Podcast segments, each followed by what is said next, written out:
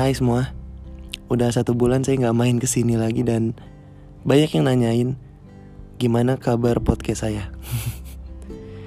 Maaf akhir-akhir ini saya terlalu lelah untuk ke mana-mana. Beberapa kawan juga yang nanya kenapa saya jarang nulis lagi. Sebenarnya saya nulis, tapi saya taruh di sebuah platform yang nggak banyak orang tahu tentang platform itu. Dan ya, uh, sekarang kita ngobrol lagi ya di sini. Di umur saya yang sekarang, sepertinya hal wajar jika kita ngerasa capek dengan planet bumi dan isi-isinya yang semakin hari makin gak masuk akal. Maunya berteman sama itu-itu aja. Lingkungannya di situ-situ aja. Males rasanya buat nerima orang baru untuk tahu bagian dari diri kita. Biasanya, orang baru membawa cerita baru, membawa kebahagiaan baru, dan yang lebih gak masuk akal lagi, dia ngebawa luka baru. Males aja gak sih kayak harus ngertiin dia lagi, cerita lagi soal diri kita dari awal. Harus bagi waktu lagi, ya semacam mulai dari awal lagi. Dan menurut saya itu capek dan buang-buang waktu aja. Sampai pada akhirnya malam itu dia datang.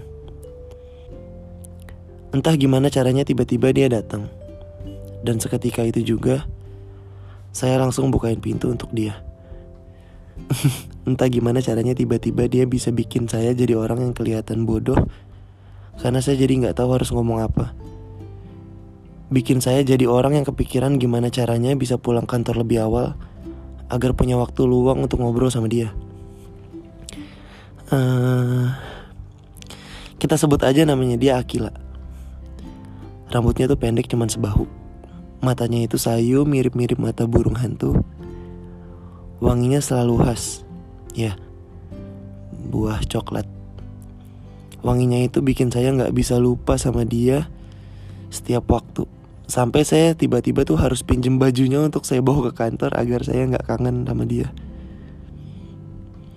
Oh iya, dia juga teman merokok yang sangat asik.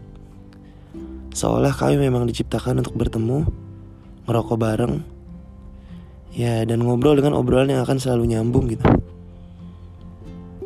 Hmm, dia suka naik motor. Dan selalu aja dia nggak bisa lepasin helmnya sendiri. Sehingga saya harus selalu bantu dia buat ngelepasin helmnya. Semua berjalan baik dan kami akhirnya sempat bersatu. Saya merasa menjadi laki-laki paling beruntung di bumi pada saat itu. Bumi menjadi lebih ramah ketika ada dia. Isinya juga nggak jadi macem-macem karena mungkin saya terlalu fokus sama dia aja kali ya. Sampai pada suatu siang, dia memutuskan untuk pergi tanpa adanya satupun penjelasan. Hmm, nggak percaya sih, sekaligus bingung. Karena untuk pertama kalinya, saya ngerasain dunia saya berputar 180 derajat hanya dalam waktu satu jam. Butuh beberapa hari sampai akhirnya saya sadar kalau itu adalah perpisahan. Saya masih gak percaya sungguh. Saya kembali runtuh dan seperti kebiasaan Alif pada umumnya, saya suka berlama-lama bersedih di bawah reruntuhan. Beberapa hari setelahnya, ia kembali datang. Pertahanan saya runtuh dan iya, saya kembali membalas pesan singkatnya. Tapi ternyata ia kembali membawa luka selanjutnya. Mengatakan dia ingin jadi teman baik saya sebenarnya. Sekaligus bilang ternyata dia sudah didamba oleh laki-laki lain. Nggak perlu Alif. Aku udah punya yang lain. Kita jadi teman baik aja oke? Okay? Sayang tuh emang gak boleh egois kan? Sayang tuh emang tentang mengalah Pengorbanan Pengertian Dan selalu ada kan yang penting? Yang penting kita selalu ada aja gitu untuk dia. Ya mau dia sedih mau dia seneng Kalau dia butuh kita. Yang penting kita selalu ada. Oh iya. Jangan tanya keadaan hati saya. Karena kamu gak akan mau tahu kabarnya. Intinya uh, Dia bahagia. Udah itu aja yang penting. Tapi ya udah.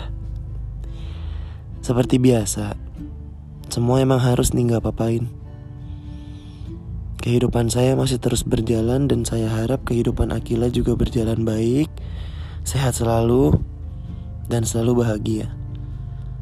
Karena bagi saya, cuma itu aja yang penting.